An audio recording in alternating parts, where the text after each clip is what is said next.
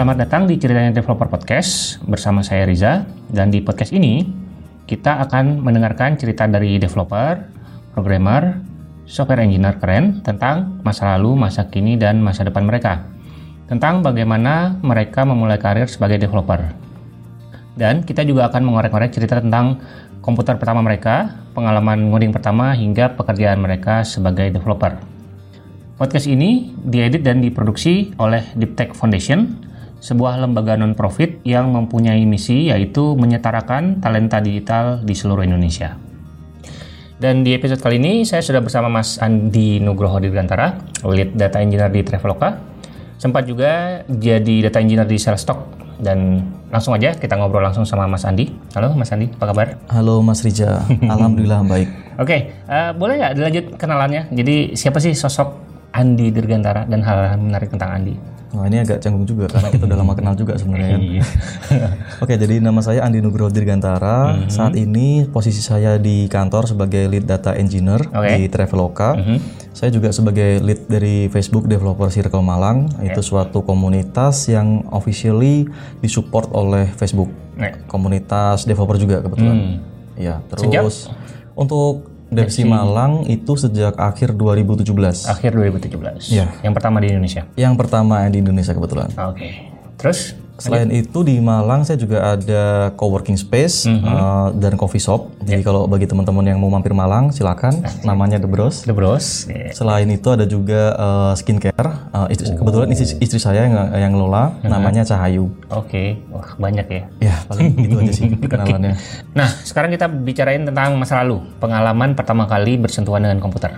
Wah kalau bicara masa lalu nih lumayan panjang juga. Panjang Soalnya saya dari bisa dibilang sejak umur berapa ya? Empat tahun mungkin. Empat Itu tahun? Udah, iya empat tahun tuh udah nyentuh komputer dan pada saat itu masih zamannya apa? DOS ya. Dos. DOS masih pakai Wallstar, Lotus itu kan. Terus main gamenya juga masih main game apa? Prince kayak gitu. Eh, eh, eh. Dari situ udah mulai bisa dibilang suka komputer sebenarnya. Suka komputer. Iya. Jadi itu waktu empat tahun sebelum TK berarti. Sebelum TK udah udah bersentuhan dengan komputer. Sebelum TK. Iya masih zaman floppy disk itu Iya, bahkan. iya, iya. Iya, sejak itu sih bisa dibilang. gitu. Heeh.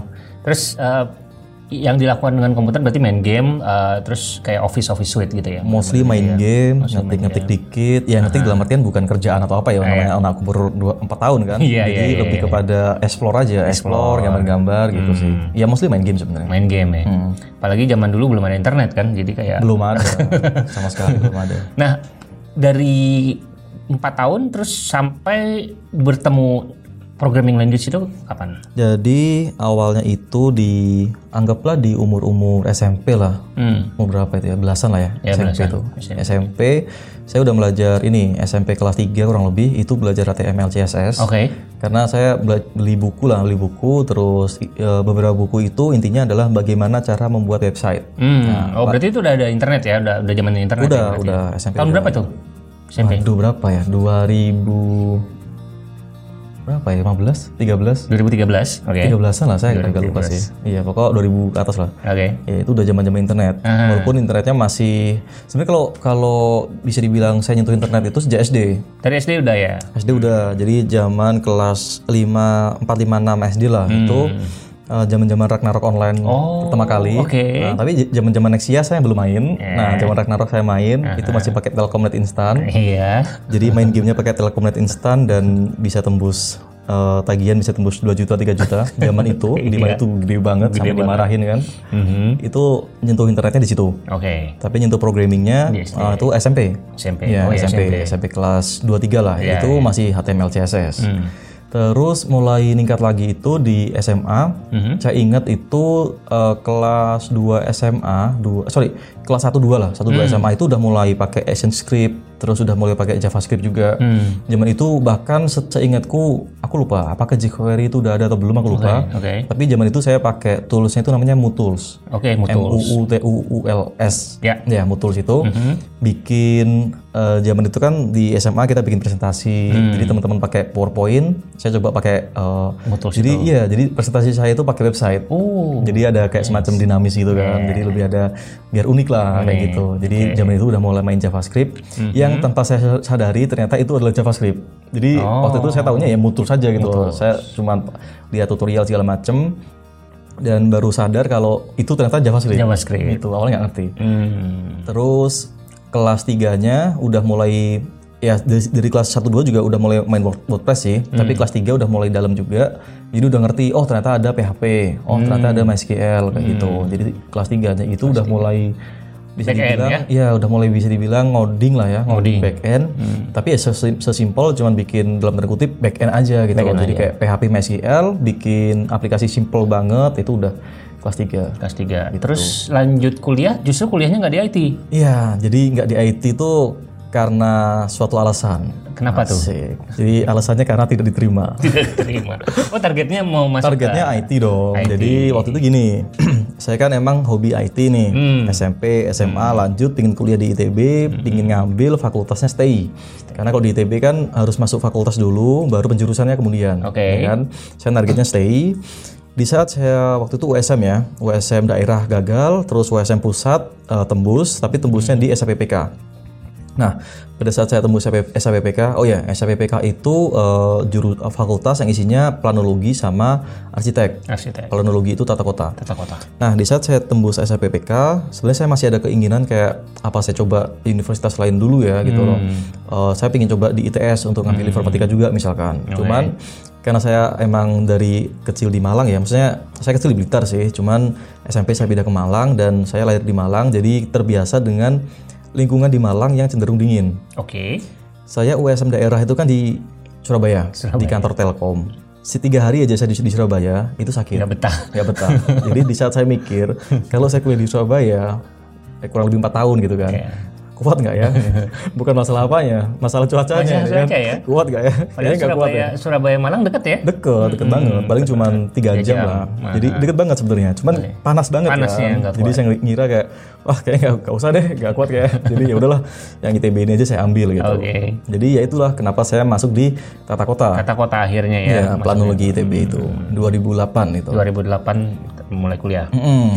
Nah, em, berarti selama ini eh, belajar coding itu otodidak dong ya? Bisa dibilang otodidak karena secara pendidikan formal tidak ada latar belakang pendidikan yang eh, lain dengan coding itu. Even plan- planologi ya tata kota itu kan eh, di kuliah atau di kampus tingkat pertama itu kan kita ada PTI ya. PTI itu yang pengenalan teknologi informasi itu ada kayak ABC gitu. Iya. Jadi A itu ada ngodingnya sebenarnya. Hmm. B itu aku nggak tahu B itu ada ngodingnya atau enggak. Setauku ada tapi dikit. Hmm. Yang C itu benar-benar nggak ada ngodingnya. Ya. Karena saya di SPPK atau planologi, saya dapat PTI-nya itu C. Jadi kalau teman-teman di STI mungkin itu dapatnya A. Mungkin di teman-teman lain itu dapatnya B gitu kan. Nah, SPPK itu dapatnya tuh C.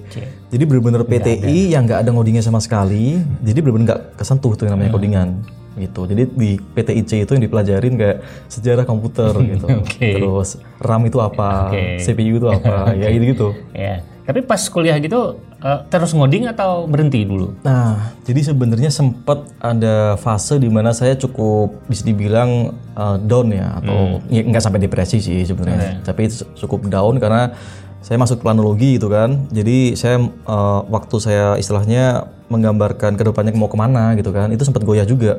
Aku udah nggak di IT nih gitu kan. Apakah aku harus pindah haluan atau tetap uh, pursue my passion atau gimana gitu kan? Jadi tingkat satu dan tingkat dua itu saya sempat goyah sebenarnya. Jadi bener-bener bingung mau gimana. Makanya saya hampir DO juga sebenarnya. Jadi kalkulus itu saya 24 SKS kalau di total Oke. karena ngulang. Ulang. Jadi kalkulus kalkulus uh, 4 di SKS, iya semester pertama 4 SKS, semester 2 4 SKS, semester 3 8 SKS karena satu dua ngulang, Yeah. semester 4-nya kalau nggak salah 8 SKS lagi sampai SP, terus ngulang lagi jadi 4 SKS. Pokoknya di total tuh 24 SKS. Hmm. Jadi waktu itu memang benar-benar saya hampir DO karena ya itu saya masih Galau. galau. Galau. Lanjut gak, lanjut gak gitu kan. Apa DO aja nih gitu kan. Udah kayak apa biasa kalau waktu kita kuliah kan terinspirasi oleh siapa kan Bill Gates Bill gitu kan. Gates, ya, DO Mark Zuckerberg gitu kan. DO berhasil gitu kan. Wah, kita kalau DO gimana nih? Wah, tapi alhamdulillah eh, di tingkat eh, dua itu di saat saya mau DO itu saya bertekad yaudahlah eh, mungkin kalau emang ini jalan yang terbaik ya jadi kalau emang ini jalan yang terbaik yaudah akan saya coba lakukan sebaik mungkin Hmm. di sisi lain ada mata kuliah yang ternyata saya suka Jadi di planologi itu di tingkat dua saya dapat mata kuliah namanya tapak. Jadi perencanaan tapak gitu. Tapak itu di situ eh, aku ngegambar, ngegambar suatu klaster perumahan. Hmm. Nah, satu angkatan satu-satunya yang menggunakan AutoCAD atau digital itu cuma saya. Oh, Oke. Di mana teman-teman yang lain uh, manual. Jadi benar-benar gambar di kertas A0 kalau nggak salah. Iya. Itu kertas sudah segede ruangan, apa segede gaban lah pokoknya. Teman-teman gambar manual, nah itu saya pakai AutoCAD. Di situ saya merasa oh ternyata uh, hobi saya lumayan tersalurkan gitu kan. Maksud saya saya lumayan nyentuh komputer lagi gitu. Iya, loh. iya, Jadi di situ saya sempat ada semangat lagi gitu. Jadi akhirnya ya udahlah cobalah aku ini aja aku pursue aja nih planologi kayak gimana sih gitu. Oke. Jadi tingkat dua semangat saya lumayan balik gitu. Dan saya udah mulai bertekad, yaudah kalau gitu saya harus lulus. Hmm. Tapi tekadnya tadi ya, Ya, lulus. Lulus. Nah, jadi bukan lulus dengan nilai. Oke. Karena nilainya udah udah jelek duluan, Udah jelek ya kan? Buat apa saya terlalu too much effort untuk dapetin nilai bagus? Hmm. Jadi ya udahlah, penting lulus dulu. Oke. Gitu. Jadi bisa dibilang sempat kosong. Sempat kosong. Jadi bisa dibilang dua tahun itu saya nggak nyentuh codingan. Coding sama sekali ya. Mm. Paling cuman pakai AutoCAD tadi ya. AutoCAD dan AutoCAD kan nggak nggak ngoding. Bukan ngoding ya. Nah, AutoCAD itu gambar kan. Ya ya ya. Di tingkat tiga baru tingkat tiga itu saya mulai nyentuh codingan lagi. Hmm. Kenapa? Karena ada teman saya yang buka usaha. Oh. Teman saya buka usaha di apa namanya? Chopper House Eh, bukan? Bukan. Jadi teman saya usahanya itu traveling. Hmm. Jadi dia bu- bikin kayak semacam eh, jasa tour gitulah. Oke. Jasa tour ke suatu pulau, ke suatu tempat kayak gitu dan dia butuh website. Ah. Website itu aku bikinin menggunakan WordPress. Aha. Setelah rilis, dia minta request tambah-tambahan. Jadi intinya requestnya aneh-aneh lah. Ya ya. Di saat request aneh-aneh, aku bilang ke dia, ini bisa, tapi harus bikin dari awal. Jadi daripada kita bikin pakai WordPress eh, dan lebih susah bikin pluginnya, mendingan aku bikin dari nol. Nah dari situ malah- jadi aku mulai ngoding lagi. Itu satu satu project. Oke. Project itu ngebuka project yang selanjutnya juga. Ada temanku dari teknik industri, dia bikin uh, tugas akhir. Tugas akhirnya itu terkait kalkulasi uh, tender atau kalkulasi lelang lah intinya. Gimana cara memenangkan suatu lelang, eh sorry, gimana cara membuat suatu sistem yang uh, sistem lelang tapi menggunakan software gitu kan. Nah aku bantuin bikin softwarenya juga. Oh. Itu. Oke. Uh, Zaman-zaman itu aku mulai belajar yang namanya framework itu Kendo UI. Hmm. Jadi pakai Angular pada saat itu. Oke. Jadi Kendo UI plus Angular. Plus Angular. Hmm, jadi udah mulai ngoding lagi. Hmm. Dan itu membuka lagi jalan selanjutnya juga gitu ternyata. Jadi mau se- sekalinya saya dapat codingan langsung ngoding-ngoding terus gitu kan. Itu sambil kuliah berarti kan? Sambil kuliah. Sambil kuliah. Sambil kuliah. Oh, proyekan- Tapi proyekan kuliahnya gitu kan ya. sampingan. Eh, kuliahnya sampingan Kuliahnya ya. sampingan. Yang penting lulus ya. Yang penting lulus. Yang utama justru ngoding lagi. Oke. Jadi kuliahnya saya lulus aja. nah, di tingkat tiga juga itu, tingkat tiga akhir ya, hampir tingkat empat, itu saya dapat kesempatan. Jadi di ITB itu ada project, eh, salah satu projectnya itu ter- terkait smart city. Hmm. Terkait smart city dibutuhkan eh, sekian orang eh, IT, satu orang teknik industri, dan satu orang planologi. Teknologi. Saya apply karena ada chance planologi masuk ke situ kan. Saya apply. Di saat saya apply ternyata yang apply ke situ para S2 dan S3. Oh, wow. Jadi saya satu-satunya S1 Oke. yang ada di project itu. Aha. Nah, aw- awalnya saya ragu-ragu gitu kan. Waduh ini musuhnya kok berat-berat gini kan. Tapi ternyata seluruh eh, aplikan yang planologi itu gugur. Gugur Oke. itu ada yang emang reject, ada yang emang dia nggak lanjut. Maksudnya karena dia lebih memprioritaskan desertasinya mungkin atau apa tugasnya lah pokoknya tesisnya ya. Ah, tesisnya itu akhirnya dia gugur jadi tinggal saya doang gitu ya otomatis saya dapat dong Oke. karena kan dibutuhin satu planologi Iya, iya, iya, ya udah tinggal satu dapat Hmm, jadi ya. dapat ya. nah itu itu lumayan seru. Jadi Hmm. karena sejak itu sejak project itu saya akhirnya eh, lebih sering nginep di kampus di Labtek 8 Ah. jadi Labtek 8 itu apa? Kalau di ITB itu Labtek 8 itu sebenarnya Labteknya eh, prodi elektro el- lebih ke elektro sebenarnya. Jadi karena dosen saya pada saat itu emang dosen elektro kan. Hmm. jadi saya nginepnya justru di, di Labtek 8 gitu. Kalau Labteknya planologi itu Labtek 9C jadi saya seumur hidup di Plano itu nginep nginep himpunan Plano itu cuma satu kali Oke. Sedangkan saya nginep di Labtek 8 itu 2 tahun. Dua tahun. Oke. Ya, jadi makanya kuliah saya sampingan. Kuliah sampingan. Yang utama justru ngodingnya tadi dan proyeknya. Oke. Itu sih jadi ceritanya dulu sejak saya dapat proyek Smart City itu saya udah benar-benar terjun lagi ke dunia dunia IT itu. Wah, Udah benar-benar ngoding banget lah Iya, istilahnya. iya, iya. Itu. Apa sih yang bi- yang bikin uh, programming itu menarik di mata seorang Andi? Kalau saya sebenarnya awal dulu banget waktu kecil kan pingin bikin game karena Pingin saya bikin ya, seneng nge-game aja sebenarnya. Cuman di saat udah kuliah dan let's say sejak SMP SMA terus kuliah itu kenapa saya senang di programming karena di saat saya masuk ke programming atau saya bikin suatu aplikasi, saya solving the real problem gitu. Oke. Jadi apa yang saya bikin itu benar-benar menyelesaikan masalah yang uh, konkret. Konkret. Saya ingin bikin tadi contohnya misalkan bikin bikin uh, teman saya bikin aplikasi pelelangan misalkan. Ya saya bikin aplikasinya dan benar-benar itu solve the problem gitu kan. Dan aplikasi tadi ternyata emang dipakai Mhm. di suatu instansi uh, pelelangan. Walaupun sekarang nggak tahu masih dipakai atau enggak tapi Oke. kan benar-benar kita bisa berdampak gitu kan. Nah goalsnya sebenarnya dampak gitu. Dampaknya impact itu sebenarnya yang saya kejar. Impact-nya ya. Iya. Hmm. jadi kenapa saya kurang uh, bisa engage dengan kuliah saya di planologi? Karena di saat uh, saya di planologi bukan berarti planologi itu jelek atau gimana ya. Hmm. Cuman saya secara pribadi di saat saya terjun ke planologi uh, saya kurang bisa punya impact, Impact di dunia planologi tadi.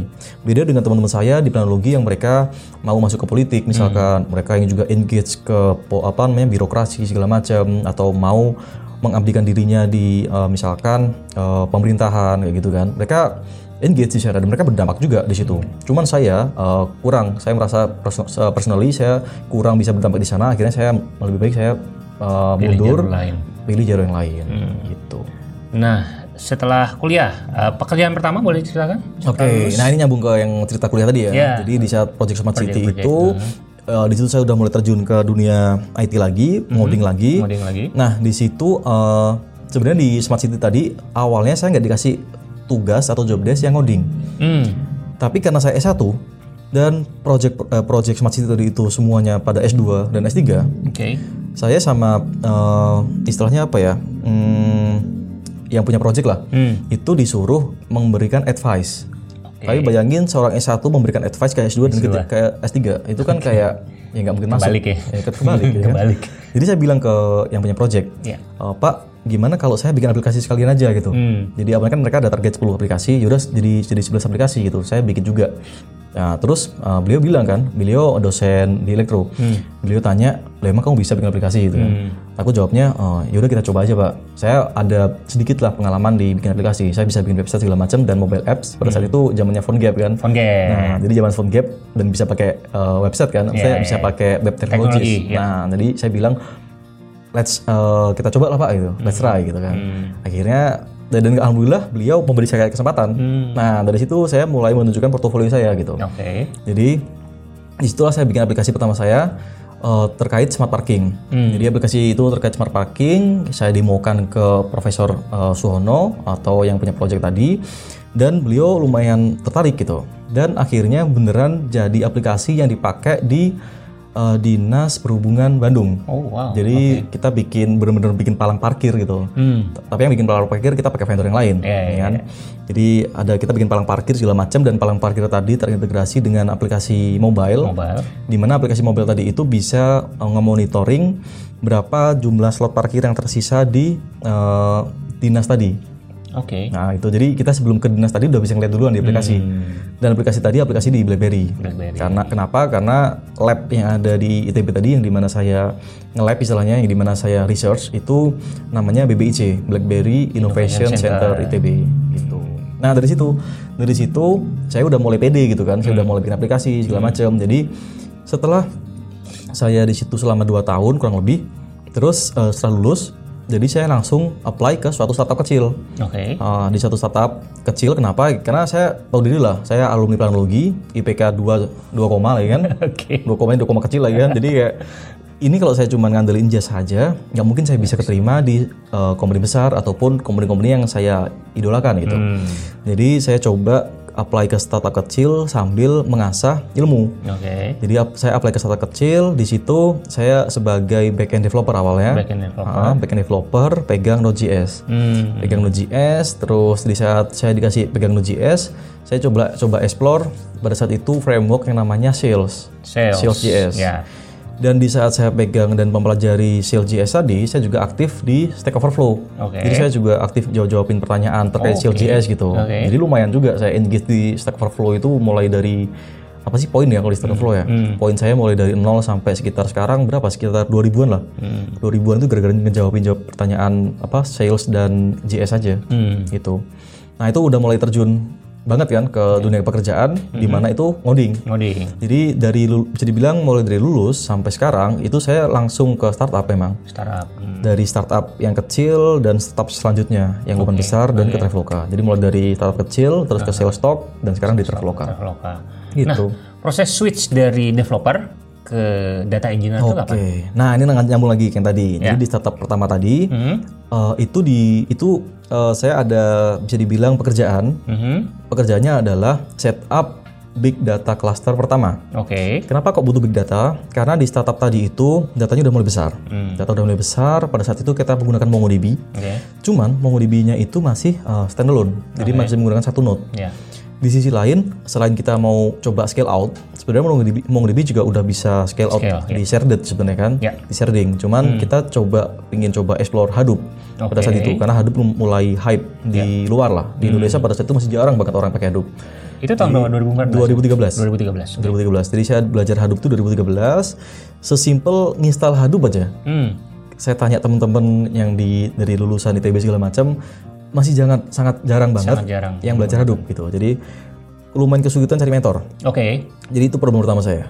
Kesulitan Sulit cari mentor. Hmm. Jadi saya harus cari ya saya nggak bisa nemu mentor ya akhirnya online kan referensinya Mhm. ya dari Stack Overflow segala macam kayak gitu tapi intinya kita coba solve uh, sendiri dan kita akhirnya belajar uh, bisa untuk install Hadoop itu yang awalnya kita install Hadoop itu benar-benar tanpa provisioning uh, apa namanya uh, framework sama sekali sampai akhirnya saya coba Ambari terus saya coba juga uh, Mapper atau Hortonworks kayak gitu sampai titik saya uh, suka sama Cloudera Caldera. jadi saya menggunakan Cloudera untuk provisioning Hadoop tadi, Hadoop cluster itu. oke. Dan akhirnya di startup tadi kita instalasi Cloudera itu. Cloudera. Gitu. Jadi itu titik di mana saya switch dari, backend developer menuju ke data engineer. Data engineer. Jadi bisa dibilang emang dari karir pertama saya itu langsung data engineer sebenarnya. Oh. Seperti apa ya, connecting the dots-nya itu dari awal emang diarahkan ke sana gitu. Ya, kan di sana.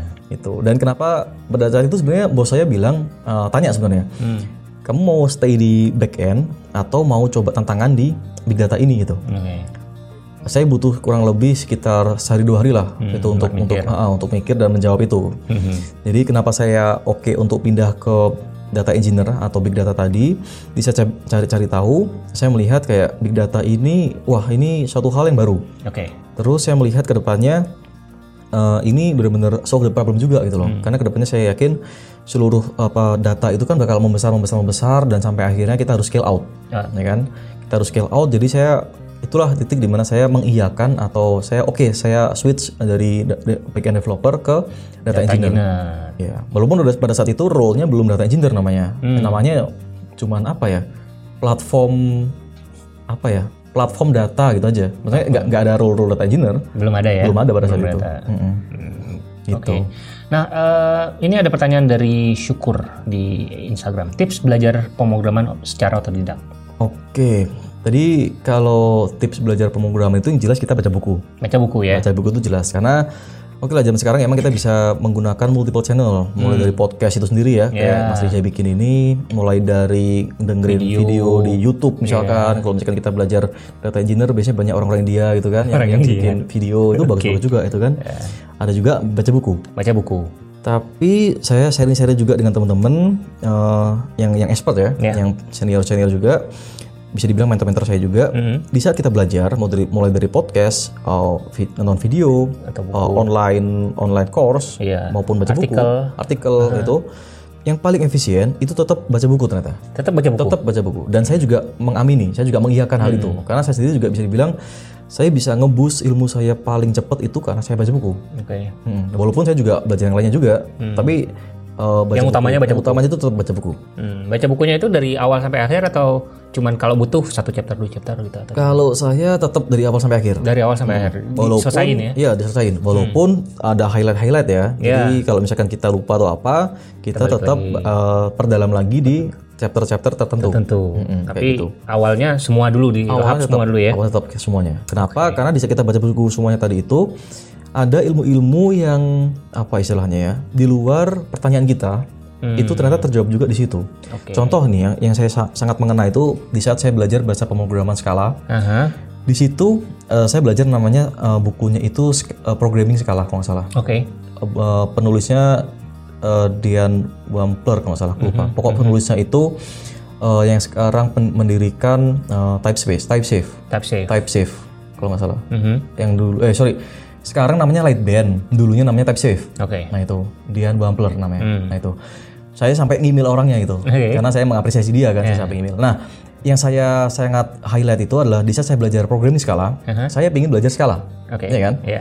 Di saat saya baca bukunya, ternyata saya justru belajar yang namanya fungsional programming. Hmm. Saya belajar apa itu lambda, sa- apa itu monad. Oke. Terus saya juga belajar kenapa skala itu menggabungkan antara OOP, OOP dan dengan functional. functional programming. Kenapa dia nggak ngilangin OOP-nya? Iya. Kenapa dia justru gabungin? Di mana kan kalau misalkan sesuatu hal digabungin itu otomatis lebih lebih complicated sebenarnya kan? Nah itu saya justru belajar banyak banget. Oke. Jadi dari satu buku tadi itu benar-benar ke mana-mana gitu belajarnya. Iya. Padahal awalnya cuma mau belajar skalanya aja gitu ya. Sesimpel belajar skala aja Oke. gitu. Jadi tetap saya rekomendasikan baca buku. Baca buku ya. Hmm. Nah, kalau momen atau kontribusi yang membanggakan sampai saat ini sebagai engineer atau data data engineer. Oke, kalau kontribusi membanggakan itu di buku saya belum ada karena saya belum menulis buku, lebih kepada di komunitas. Komunitas. Jadi sejak 2016, jadi sejak saya masuk Salestalk, Hmm. Salestalk itu kan eh, untuk engineersnya kita emang eh, remote working culture. Jadi di saat saya dapat eh, kesempatan bekerja di Salestalk, saya langsung balik kampung, balik kampung, Balik kampung, balik balik kampung ke ke Malang. Iya, balik ke Malang. Di situ saya langsung punya istilahnya punya visi lah ya, punya plan untuk aktif berkontribusi di komunitas IT di Malang. Hmm. Kenapa? Ya sesimpel karena pertama Malang itu uh, hometown saya, saya lahir di Malang dan keluarga saya, teman-teman saya semua, di Malang. Malang. Di sisi lain Malang itu uh, punya potensi di mana banyak universitas, tapi uh, jumlah startupnya bisa dibilang minim. Minim. Iya, minim banget. Bahkan bisa dibilang startup yang product base di yang lahir di Malang itu hampir nggak ada. Hampir nggak ada bukan berarti kosong ya. Hampir nggak ada. Itu ada dikit banget gitu. Dikit banget atau kecil banget gitu. Kecil. Gitu. Itu sih. Jadi awalnya dari situ. Awalnya dari balik ke Malang dulu. Hmm. Kontribusinya apa? Nah, dari situ kontribusi saya adalah saya aktif di komunitas. Hmm. Aktif di komunitas. Pada saat itu saya aktif di komunitas yang namanya Malang GS. Malang GS kita scouting apa namanya? Kita bikin workshop. Kita bikin workshop sekaligus scouting talent. Hmm. Itu itu komunitasnya dibikin sama Mas Andi atau ngikut yang udah? Ngikut ada? sebenarnya. Ngikut ya. Jadi ngikut. Jadi udah ada yang bikin tapi mati. Terus aku sama Doni. uh, tadi waktu itu ada teman namanya Doni. Doni. Terus sama Doni ngelanjutin untuk bikin workshop segala macam. Oke. Tapi ada visi apa ada misi juga yang lain. Visi- misinya adalah scouting talent. Jadi karena saya di self talk, uh, self talk talent. talent. Jadi saya win-win solution gitu kan. ya. Uh, saya aktif di komunitas sekaligus bantuin company juga Oke. scouting talent dan alhamdulillah di Malang saya bisa berhasil ngedapetin kurang lebih enam lah, enam developer. Oke. Nah, jadi semuanya saya coba refer ke self talk pada saat itu di Malang. Jadi dari komunitas tadi di recognize ternyata sama orang Facebook. Sama Facebook. Kenapa ke orang Facebook? Karena uh, sales talk itu co-foundernya salah satunya orang Facebook juga. Oh, Jadi di saat uh, kita aktif di Malang GS, terus Doni bikin acara juga di acara Riek kalau nggak salah. Kalau nggak salah sama Sony dan Mas Rija juga, aku lupa sih. React ID? Riek ID. Iya. Itu bikin acara di Jakarta kan. Aha. Dan di saat bikin acara di Jakarta, si Doni itu di approach sama orang Facebook. Saya- Iya, sama orang Facebook, terus ditawarin mau nggak bikin devsi? Hmm. Apa sih devsi gitu kan? Kita nggak ngerti awalnya kan. Iya. Dijelasin devsi apa segala macem. Terus Doni, Doni bilang ke aku di Malang, Hmm. Nas mau nggak bikin devsi nih di Malang gitu kan? Setelah aku pelajarin juga, oke lah why not? Karena ada support tuh bagus ya kan? Hmm. Iya. Kenapa? Karena di Malang eh, idealisme kita bukan eh, bikin suatu komunitas yang harus eh, bersih dari apa namanya komersialisme atau segala macam. Bukan itu. Idealisme kita adalah kita pingin bikin impact sebesar-besarnya di Malang. Kita kita pingin eh, leveraging atau kita pingin eh, being impactful di Malang dengan leveling up lah, Yeah. leveling up level apa local developers dengan leveraging support-support yang ada gitu. Jadi justru kalau misalkan ada support luar, entah itu Malang apa sorry, entah itu Jakarta, Bandung, syukur-syukur kalau luar negeri malah kita sedot sebaik-baiknya ke Malang. Iya. Nah, itulah eh, bentuk kontribusi saya awalnya di komunitas yaitu bikin devsi di Malang dan di mana devsi pertama kali di Indonesia memang ada di Malang Iya. gitu. Serunya adalah di saat saya bikin devsi, saya sama Doni ya, jadi kami bikin devsi. Uh, meet up kedua itu uh, kami datengin Sony Lajuardi. Ya. Pada saat itu Sony Lajuardi uh, namanya udah lumayan hype lah ya, Dia karena dia masih aktif di sales stock atau udah di masih di sales di karena aku Doni Sony sama-sama di sales stock? Jadi satu lingkaran, Oke, satu kantor, satu- ya. kantor. Jadi ngundangnya gampang. Iya. Tinggal chattingnya di Slack. Son ke Malang Son. Jadi masih di sales talk, kita bikin uh, meetup kedua itu di Malang. Iya, Sony itu salah satu uh, ini juga ya, yang yang panutan juga ya Betul. Di, di, di front end ya. Bisa dibilang dia salah satu role model saya juga. Oke. Karena saya pada saat itu belajar front end ke Sony juga gitu. Nah, karena saya saya tahu Sony punya apa profil yang lumayan high ya, high profile, jadi saya undang ke Malang. Nah, bagusnya di saat saya undang Sony ke Malang, ternyata engage-nya ke lokal developer sangat masif gitu. Jadi bahkan banyak orang dari Surabaya datang ke Malang untuk lihat Sony. Untuk nonton. Ya. Bahkan orang Jogja dan Bandung datang ke Malang pada saat hari itu hanya untuk lihat Sony. Itu saya sendiri sangat amazed gitu loh. Padahal Sony sendiri orang Bandung. Sony sendiri orang Bandung. Dia di Bandung kan kerjanya Pada saat itu tinggal di kan? Bandung. Iya, tinggal di Bandung. Jadi Oke. di saat saya bikin suatu meet up ngundang Sony yang datang seperti tadi benar-benar boom gitu kan. Itu eh, DFC kan ada KPI ya. Ya. KPI kita itu bahkan tembus top 1 global Hmm, selama tiga bulan. tiga bulan. Nah, jadi kita engage-nya bagus banget, apa terus new member kita tinggi banget segala macam. Tapi intinya adalah kita sampai top 1 global gitu. Jadi itu salah satu kontribusi saya di komunitas, Oke. awalnya di Malang, sekaligus membanggakan, membanggakan nama Malang di kancah bisa dibilang internasional, ya kan? Karena langsung di recognize sama si Facebook, Hmm, gitu. Oke. Itu sih salah Seru ya? satunya. Jadi itu dan itu ber- berkembang terus sampai titik di mana eh, apa namanya DFC Elite itu udah pindah-pindah ganti-ganti gitu kan, ganti-ganti sampai Agas, Agas itu salah satu sekarang sampai titik ini saya aja sama Agas, ya kan? Saya sama Agas sebagai DFC Elite di Malang. Agas juga sampai di recognize eh, di Facebook Di Facebook dan F8. di ya, F8 bahkan kan, Di F8, ya. dan bahkan diundang ke stage-nya si apa namanya di F8 Di F8, dapat ya. kesempatan di situ. Kenapa? Karena Agas itu belum lulus kuliah. Belum lulus kuliah, tapi Jadi pada saat itu masih semester berapa ya? Tiga atau lima aku lupa. Eh. Pokoknya diundang ke Event itu masih masih kondisi muda banget lah. Tapi dia udah udah kerja di uh, Kumparan. kumparan. Dan ketemu di kumparannya juga pada saat di F8 kan? Ke- ketemu orang Kumparannya itu juga uh, Pada saat F8. pada saat di Event itu. Tapi Event tahun lalunya, Iya, tahun sebelumnya. sebelumnya gitu.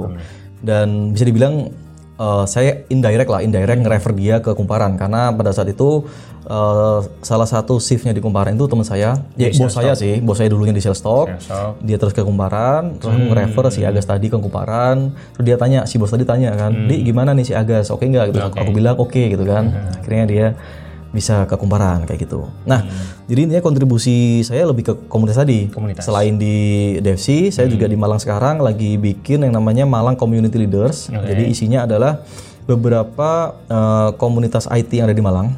Itu kan banyak dan sekarang lumayan hype juga. Sekarang lumayan naik juga kan ininya kan eh, engagement mereka. Daripada kita mencar-mencar, akhirnya saya kumpulin jadi satu. Jadi seluruh komunitas, eh, seluruh pemimpin komunitas IT khususnya yang di Malang itu kita udah punya wadah. hmm, Selain itu saya juga ngumpulin eh, seluruh dosen IT yang ada di Malang. hmm, Itu kita juga udah punya wadah. oke. Dan kebetulan titik nol, eh titik nol lagi, Ah, kode nol kalau nggak salah ya. Kode nol juga apa udah mulai sering ngisi atau ngasih informasi ya Ya. ke dua komunitas tadi gitu kan, Ya. yang komunitas dosen maupun komunitas yang IT leader. IT leaders kayak gitu. Jadi kontribusi saya lebih di komunitas. Banyak di komunitas Ah, banyak ya. di komunitas Dan eh, beberapa hal yang membanggakan juga terjadi di komunitasnya. Banyak banget hal yang bisa dibilang membanggakan itu lahirnya di komunitas. Contoh secara data adalah 2016 aku bilang tadi belum ada startup yang di Malang yang product based, Ya. ya kan? Kalau service based banyak. Ya, Sekarang, 2019 di Malang udah ada ber- beberapa startup yang bahkan sampai buka kantor di Malang. hmm, Contohnya adalah Kumparan, ruang guru. Kata AI itu udah buka kantor, ya kan? Ruang Guru ada beberapa engineers di Malang. Oke. Ada Sprint, Sprint ini produknya pasar in dan bayar in. Oh, Terus ada juga Altera, Altera Nesposa Iya, iya, gitu. Dan beberapa teman-teman yang kerja secara remote juga di Malang. Jadi ada saya sendiri di, di Traveloka, ada teman juga di Bukalapak, ada teman lagi juga di tiket.com. Tiket. Jadi beberapa teman kita di Malang itu kita saling ngumpul. Itulah kenapa saya bikin coworking space sebenarnya kan. Jadi untuk wadah kita saling ngumpul, saling sharing informasi dan itu sih jadi Menggalakkan remote working juga kan? Ya, jadi sebenarnya kenapa menggalakkan remote working karena saya pingin biar nggak cuma Jakarta aja lah yang jadi magnet lah ya. Iya, iya, Jadi kalau misalkan kita bisa decentralize dan bisa sebarkan ini ke daerah-daerah yang kecil kayak Malang, iya. Lah ya walaupun Malang nggak kecil-kecil banget sih, cuman lumayan kecil lah ya, lumayan daerah lah ya, bukan kota besar dan bukan ibu kota juga. Ya. Even di Jawa Timur bukan ibu kota gitu kan. Kalau misalkan kita bisa being impactful di Malang, kenapa nggak kita coba gitu kan? Ya. Kalau misalkan ini berhasil kan, siapa tahu kota-kota lain bisa nular. Iya, betul. Itu sih. Setuju. Nah, sekarang kalau momen yang memalukan sepanjang karir, ada nggak sih? Ada sih sebenarnya, tapi waktu saya di startup kecil ya. Jadi pada saat itu kan kita lagi migrasi dari Mongo ke Bigtable. Sorry, bukan Bigtable, tapi SBase. SBase. Oh, SBase. SBase. Karena saya versi open source-nya Bigtable itu kan SBase. Oke. Jadi pada saat kita migrasi ke SBase itu, kita melakukan itu pelan-pelan. Oke. Pelan-pelan, yang di Mongo-nya nggak dihapus. Hmm. Tapi ada satu titik eh, di mana Mongo itu kan penuh kan. Jadi di Mongo udah kita hapus dengan harapan yang di Pictable, eh sorry yang di SBase itu masih ada eh, udah siap gitu. Datanya udah siap, datanya udah siap dan bisa dikonsum. Oke. Tapi ternyata eh, betul data itu ada di SBase. Oke. Tapi data itu nggak bisa di query. Gara-gara? Karena kalau kita bicara big table, eh sorry kalau kita bicara big data, skemanya salah, itu kan nggak bisa di query. Dia bakal jadi full scan table gitu loh. Oh. Iya, iya, Dia bakal jadi full scan, full scan table dan intinya adalah data itu nggak proper gitu loh. Hmm. Jadi kita datanya ada di SB segala macam, tapi nggak bisa di query. Hmm. Jadi sama aja itu bikin down suatu aplikasi atau suatu sistem Hmm. si startup tadi in production selama beberapa hari bahkan. Hmm. Jadi downnya itu bukan down down mati ya, downnya itu query-nya lama banget dan klien udah bener-bener marah-marah gitu. Oh. Marah-marah. Klien udah bener-bener marah-marah. Jadi ya itu kesalahan awal Mhm. eh, di saat saya bisa dibilang belum ngerti konsep partisi pada big data Oke. gitu. Hmm. Kesalahan awal itu dan kesalahan awal tadi itu saya tuangkan dalam bentuk tulisan. Oh. Nah, jadi kalau misalkan teman-teman mau search di Medium, Mhm. di blog saya, jadi blog saya ada di blog.andi.dirgantara.co. Oke. Di situ ada eh, konsep partisi pada big data. Nah, itu bisa dibaca, dibaca di situ partisi itu apa Hmm. dan eh, apa istilahnya eh, orang itu sering-sering eh, gagalnya di mana Gagalnya di dalam men-setting suatu partisi tadi. Hmm. Jadi ya dengan tujuan supaya orang lain nggak terjerumus, nggak ter apa ya nggak termasuk ke dalam suatu masalah, Masalah yang sama, sama. ya kan? Ya. Jadi udah saya tulis di situ sih. Oke, sip. Gitu. Nah, ini ada pertanyaan dari Fahmi Ul Azmi. Eh, matematika seperti apa yang diperlukan untuk mengolah data? Oke, mengolah data itu ada dua hal. Hmm. Kalau aku sebut data engineering itu lebih kepada ETL, uh, extract, Extract, uh, transform, dan load, Load. ya kan? Di proses ETL itu matematika sebenarnya nggak terlalu dibutuhkan. Yang dibutuhkan adalah uh, konsep atau pemahaman dari data engineering itu sendiri. Dan itu lebih ke engineering banget. Engineering banget. Jadi lebih kepada big data infrastructure-nya. Jadi gimana data itu dipartisi, gimana data itu punya apa istilahnya mau dipecah-pecah terhadap eh, satuan apa kayak gitu. Dan itu nggak butuh matematika kan? Itu Iya, lebih iya, iya. butuh kepada pemahaman data itu sendiri dan pemahaman data engineering-nya atau big datanya. Oke. Gitu. Sedangkan setelah itu baru kalau udah di proses transform biasanya ada walaupun itu masih dalam di ETL ya. Iya. Di proses transform itu kadangnya kadang sering kali itu nggak ada tapi sering beberapa kali emang ada juga butuh matematikanya. Tapi lebih sering itu di proses analyze-nya. Nah, proses analyze itu biasanya di luar proses ETL. Jadi itu suatu proses terpisah di setelah kita udah melakukan suatu agregasi misalkan. Nah, di saat proses agregasi itulah biasanya analyze atau proses matematik matematis matematis itu dipakai. pakai. Jadi kalau misalkan aku bilang dipakai banget atau enggak, kalau misalkan kita fokus di data engineering itu belum terlalu enggak terlalu dipakai lah. Itu cuma matematika simple banget kayak apa ya jumlah node-nya berapa, CPU-nya berapa, gitu-gitu doang itu enggak pakai matematika sih. Oh, jadi ini mungkin lebih ke kayak beberapa beberapa orang eh, ada misunderstanding sedikit dengan role data ini kan. Ada Banget, banget. data analis, Iya. data engineer, ada data scientist. Scientist, Nah, betul. Itu tiga role bedanya itu. apa tuh?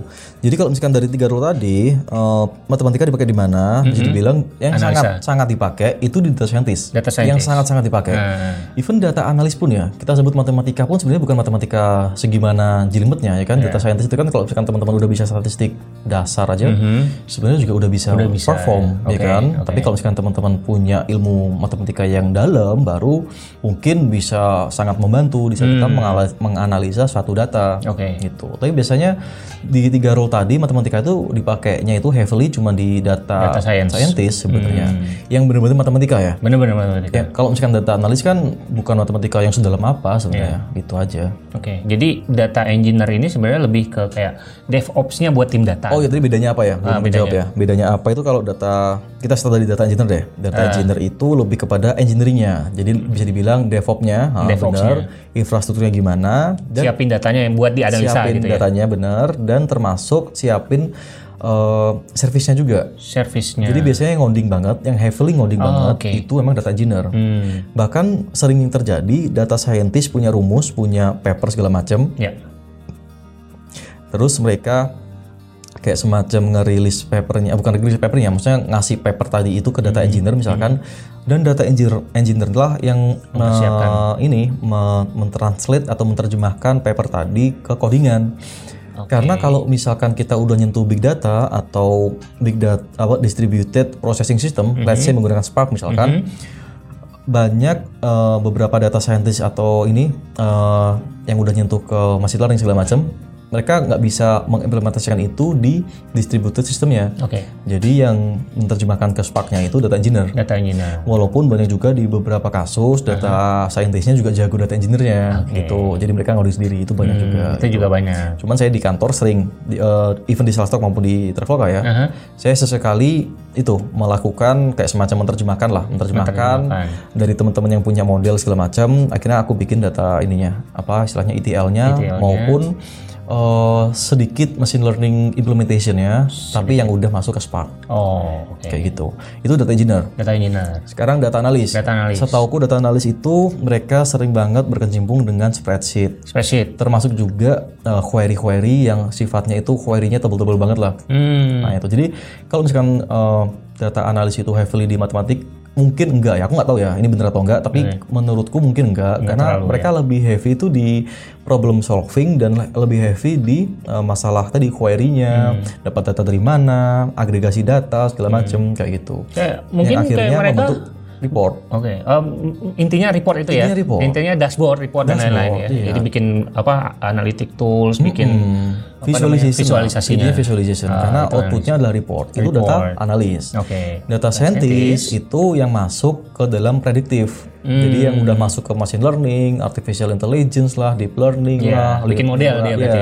neural network lah. Nah itu Itu dia semua. itu baru data scientist. Itu butuh matematika. Di situlah butuh matematika gitu. Oh, Oke. Ya karena balik lagi gitu loh. Saya sebagai data engineer uh, bisa dibilang udah sekitar empat tahun lah ya. Hmm. Empat tahun data engineer. Ya kalkul saya cuman uh, 24 SKS gitu kan. Oke. Itu pun masih bisa gitu. Jadi nggak yang strong juga matematika saya. Lebih honest matematika saya kurang-kurang dalam juga. Kurang dalam. Iya. Hmm. Oke. Tadi udah sempat mention bahwa eh, kesulitan cari mentor untuk memulai karir sebagai data engineer kan. Kalau sekarang eh, udah punya mentor atau pernah punya mentor nggak sih? Oh pernah banget. Pernah. Jadi kalau misalkan sejak saya kerja di startup kecil itu CTO saya itu bisa saya sebagai apa saya sebut sebagai mentor. Mentor. Karena beliau yang mengajarkan saya terkait uh, software engineering in general. Hmm. Jadi CTO saya terus saya pindah ke Salesforce, saya ketemu sama seseorang yang namanya Wilson. Wilson, Dia yang ngajarin saya data engineering. data engineering. Uh, dan kebetulan saya dan Wilson sama-sama uh, bisa dibilang suka menggunakan Cloudera. Oke. Nah, jadi di saat uh, Wilson itu lead saya di Salesforce ya. Di saat Wilson menggunakan Cloudera di Salesforce, saya langsung bisa grasp uh, menggunakan Cloudera. Kenapa? Kelas sebelumnya saya juga pakai Cloudera. Hmm. Jadi saat Wilson setup clusternya menggunakan Cloudera segala macam, saya langsung bisa hands on ke Cloudera itu. gitu. Jadi jadi bilang untuk data engineering saya punya mentor itu si Wilson, itu. Nah, sedangkan di Traveloka bisa dibilang mentor saya banyak banget. Dan itu beda-beda. Iya. beda-beda banget. Karena di Traveloka saya belajar banyak hal nggak cuma engineering tapi juga bagaimana cara ngerunning suatu organisasi gimana cara berpolitik dalam tanda kutip Iya. perlu di politik kantor ya. Gi- gimana cara kita berkomunikasi eh, gimana cara kita politely eh, mengungkapkan suatu hal terus mendokumentasikan suatu hal segala macam itu. Jadi di kantor ini saya banyak banget punya mentor mulai dari Randy. Randy itu dulu lead saya di Traveloka awalnya. Walaupun lead saya akhirnya pindah ke James dan ke sekarang si Abai namanya.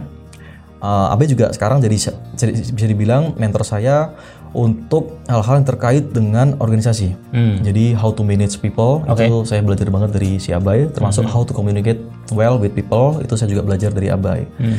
Termasuk di kantor saya juga punya mentor tetap uh, Wilson, Wilson karena pada saat saya pindah ke Traveloka itu Wilson masih ada di Traveloka juga. Jadi uh, saya juga tetap menganggap Wilson sebagai mentor. Hmm. Di sisi lain saya juga Imre, Imre. Uh, Imre itu dulu sebelum saya masuk Traveloka, uh, Imre ini kan bisa dibilang junior ya. Dulu kan junior. uh, dia dulu waktu di startupnya sebelum sebelum dia ambil S2 itu dia sering tanya-tanya ke saya dan ke Wilson sebenarnya. Jadi dulu dulu dia lebih junior sebenarnya ke Oke. dibanding saya sama Wilson. Iya. Tapi di saat saya apa di saat dia masuk Traveloka kebetulan satu tim sama saya juga. Mm-mm. Justru saya banyak banget belajar ke Imre akhirnya. Hmm. Karena dia di saat S2 mungkin atau entah dari mana dia dapat ilmu lah.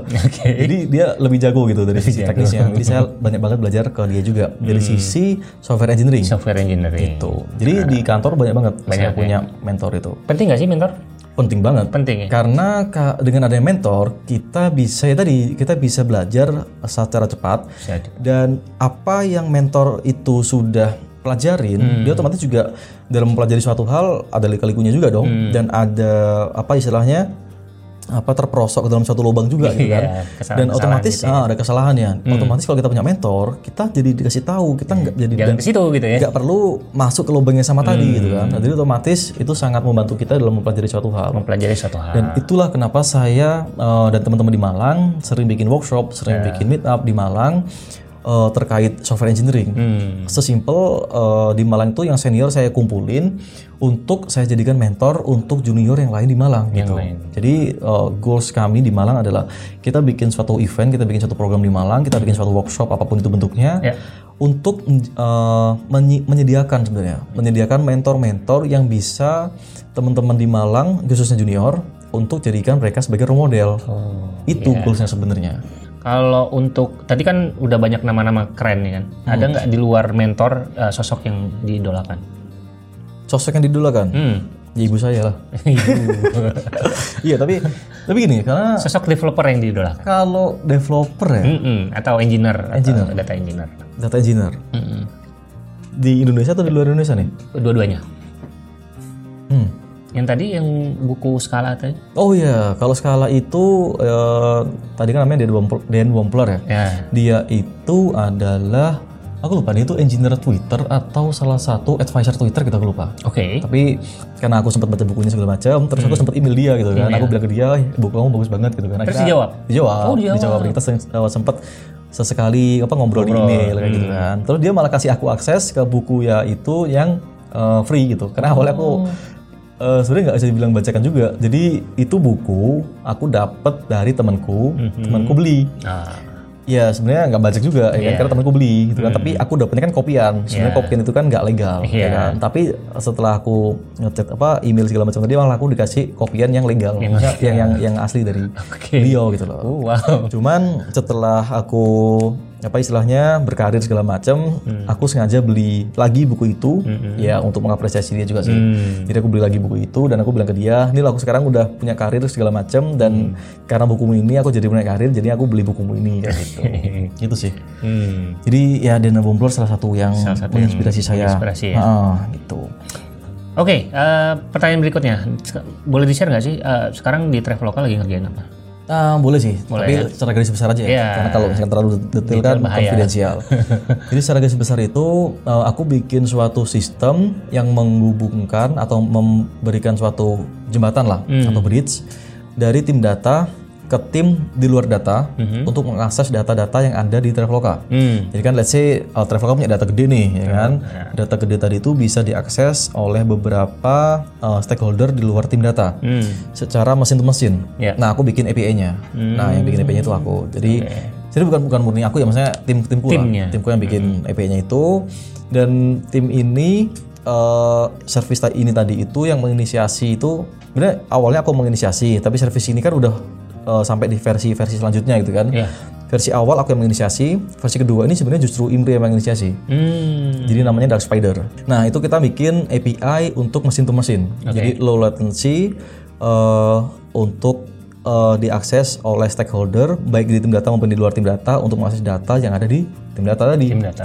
Kayak gitu. Itu sih yang aku kerjakan. Oke. Awalnya itu data cuman terkait customer doang. Hmm. Jadi awalnya hanya terkait eh, customer Traveloka aja. Hmm. Tapi sekarang karena kita punya performance itu bagus, akhirnya seluruh data yang ada di Traveloka, jembatannya atau pintunya atau gateway-nya itu pakai Dark Spider ini. Oh, nice. Nah, teknologi atau tools atau library yang lagi excited lagi dipelajari Oke, atau ini mena- lumayan menarik sih karena kita sempat pindah-pindah juga. Awal banget Dark Spider versi 1 itu kita menggunakan Java dengan frameworknya Drop Wizard pada saat itu. Oke. Terus uh, persistent storage-nya kita menggunakan Bigtable. big table? dan kita sempat menggunakan beberapa uh, platform eh sorry beberapa fitur di GCP juga contohnya misalkan Google Cloud Endpoints uh, itu terus untuk API ya Ya.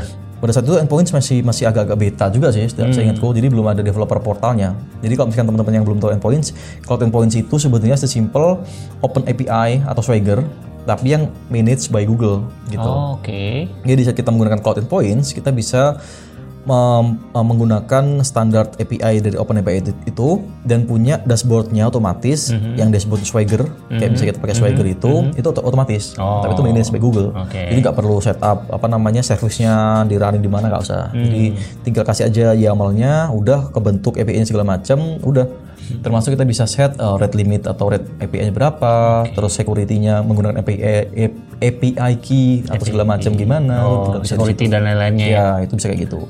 Jadi itu yang Dark Spider awal, pakai Java dan Bigtable. Big table. Di saat kita pindah ke Dark, Spider versi 2, itu udah menggunakan GraphQL. GraphQL. GraphQL dan Bigtable tetap. Oke. Kenapa GraphQL? Karena GraphQL memberikan kita flexibility dari sisi query. Query. Bigtable itu kan kuat untuk menampung ratusan kolom. Hmm. Bayangin kalau dalam satu row ada let's say 1000 kolom aja misalkan. 1000 kolom kalau kita pakai REST API, masa kita mau nampilin seribu-seribunya, seribu field gitu kan. Itu kita mau ngedebug aja udah pusing ya kan.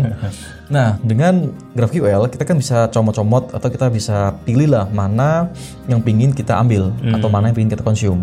Nah, jadi di versi 2 itu salah satu yang sangat signifikan perubahannya adalah GraphQL. GraphQL. Hmm. Di sisi lain secara bahasa pemrograman juga kita berubah. Awalnya, awalnya Jav- Java kita pindah bukan ke skala, Bukan, tapi Golang. ke Golang. Golang. Iya, jadi langsung Goleng. Gara-gara Imre, bukan? Gara-gara ya dua hal sih. Jadi oh, bukan ini sebenarnya, Bukan, lebih ya? ke lead saya, lead, lead Oh, kami, lead kami namanya James.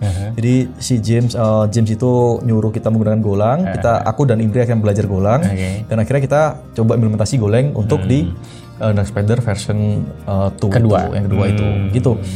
Dan di situ serunya adalah karena kita menggunakan Golang segala macam banyak banget uh, hal-hal baru yang kita pelajarin. Jadi kita pakai GraphQL, kita pakai Golang, terus uh, frameworknya kita menggunakan Go Micro. Mhm. Terus, uh, oh ya, yang sejak pertama tadi kita udah menggunakan Kubernetes sebenarnya untuk deploymentnya. Tapi kan Kubernetes tadi itu dihandle oleh tim DevOps-nya ya, Yeah. secara terpisah gitu. Jadi kita tinggal pakai doang. Mhm. Nah, tetap di yang kedua ini kita juga tetap pakai Kubernetes otomatis. Nah, kenapa kita pakai Go Micro? Karena Go Micro itu memiliki fitur uh, yang di mana itu namanya service mesh. Jadi kita bisa manggil service yang lain itu menggunakan apa ya bisa dibilang kayak um, service mesh itu kayak nama lah gitu. Jadi bukan bukan IP dan bukan port gitu. Jadi kayak nama kayak gitu kayak di apa Kubernetes kan ada service-nya kan. Kubernetes punya service gitu kan. Nah, si Go Micro tuh punya uh, fitur itu dan Go Micro punya fitur itu itu agnostik. Jadi dia bisa menggunakan uh, Kubernetes services, bisa juga menggunakan konsul atau menggunakan MDNS. Hmm. Uh, Go Micro yang lama defaultnya adalah konsul. Go Micro yang baru defaultnya adalah MDNS. Jadi di saat local development kita bikin aplikasinya itu kita menggunakan konsul bisa di deploy ke atas atau ke server itu menggunakan servisnya si Kubernetes. Kubernetes. Itu. Jadi Go Micro membantu kita di local development tadi. Oke. Gitu. Jadi biar seamless lah antara lokal sama di servisnya, dapat di di servernya. Hmm. Itu salah satu teknologi stack- stacknya juga sih. Terus persistent storage-nya juga kita mulai uh, adapt beberapa uh, perubahan. Yang awalnya full big table, kita sekarang udah beberapa juga pakai ada CockroachDB dan Spanner. CockroachDB, Ya, CockroachDB dan Spanner. Kita sekarang lagi akses mana yang paling bagus. Jadi dua-duanya sekarang masih jalan di production. Oke. Kita masih belum uh, kita udah udah decide di CockroachDB sebenarnya. Cuman ada satu dan lain hal yang kita masih belum yakin. Jadi kita coba dua-duanya lah, CockroachDB dan Spanner kita coba running dua-duanya di production. Mungkin ke depannya bakal kita pilih satu di antara tiga tadi gitu loh. Antara CockroachDB, Spanner dan Bigtable. Gitu. Jadi itu salah satu teknologi yang di persistent storage kita ada apa improvement juga yang lagi diulik lah istilahnya. Oke, nah ini ada pertanyaan menarik nih dari Isal di Instagram. Gimana caranya menemukan cara belajar yang efektif? Oke, cara belajar efektif tadi ya udah aku sebut Tadi kan baca buku. buku. Sampai Iya. sekarang masih belajar kayak belajar goleng gitu belajar dari buku atau? Sampai sedetik ini saya masih, bela- belajar menggunakan buku. Hmm.